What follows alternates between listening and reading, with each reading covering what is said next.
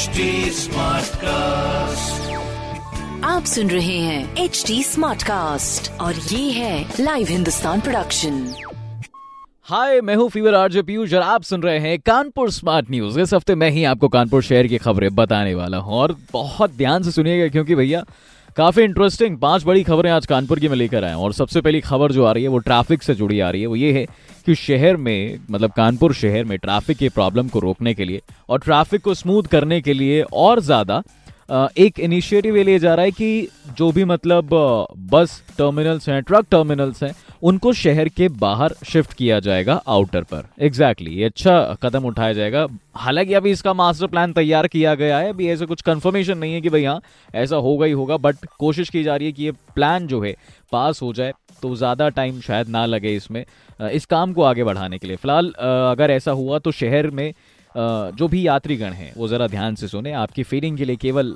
City बसें auto और e rickshaw जैसे छोटे वाहन ही चलेंगे, जिससे ट्रैफ़िक की समस्या ज़्यादा नहीं होगी। वो आराम से प्रशासन जो है हैंडल कर लेगा। तो इस तरह से कुछ मामला चल रहा है। बस का जो है आउटर टर्मिनल बनाया जाएगा, जहाँ पे यात्रियों को सुविधा दी जाएगी कि आप वहाँ पर जाएँ और वहाँ से बस को पकड़ें।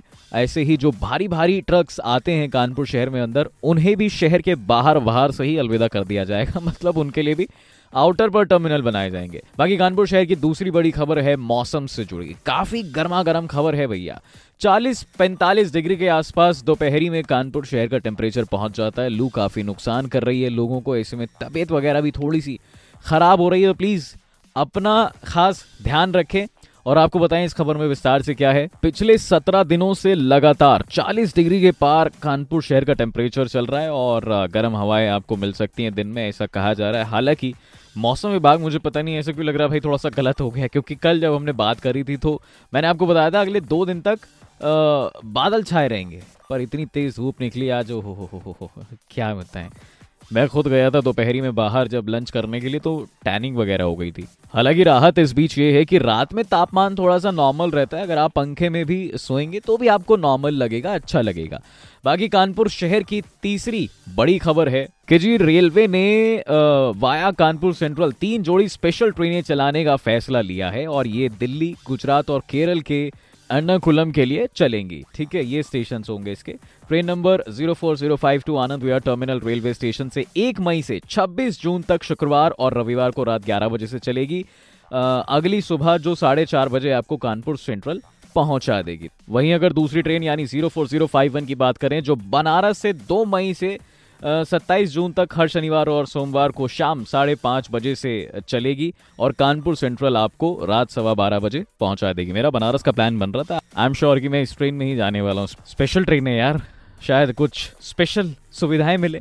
इसके अलावा train number zero nine zero one three की बात करें, जो गुजरात के उधाना रेलवे स्टेशन से 26 अप्रैल और 3 मई, मंगलवार को सुबह साढ़े सात बजे छूटेगी गुजरात के स्टेशन से, जो बुधवार को सुबह सवा पाँच बजे के आसपास आपको गोविंदपुरी रेलवे स्टेशन पर पाँच मिनट के लिए रुकेगी। ऐसा कुछ मामला जो है, चल रहा है। ठीक है जी। कानपुर शहर की चौथी बड़ी खबर है कि भैया, जितनी आजकल लोगों की बोली में मिठास कम आ गई है, उससे ज़्यादा कम तो मिठास फलों में देखने को मिल रही है। हाँ नहीं बताते हैं इस खबर के बारे में डिटेल से की क्या है।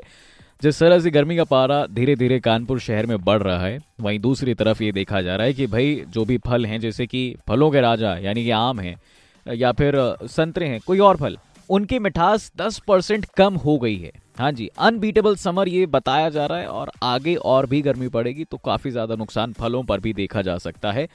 बट हाँ जो फल काफ़ी समय से बाज़ार में आ रहे हैं, जब गर्मी शुरू हुई थी तब से आ रहे हैं, उनमें थोड़ी सी मिठास थी, वो लोगों ने खाए, उनके अच्छे भी लगे, ऐसा सर्वे में जो है आया है निकल के। तो फलों को लेकर ये मामला चल रहा है। मेरा फेवरेट जो है वाटर मेलन है। समर सीज़न में मैं वाटर मेलन ज़रूर खाता हूँ तो शायद कुछ मीठा तरबूज मुझे कभी मिलेगा तो मैं ज़रूर कानपुर में लूँगा।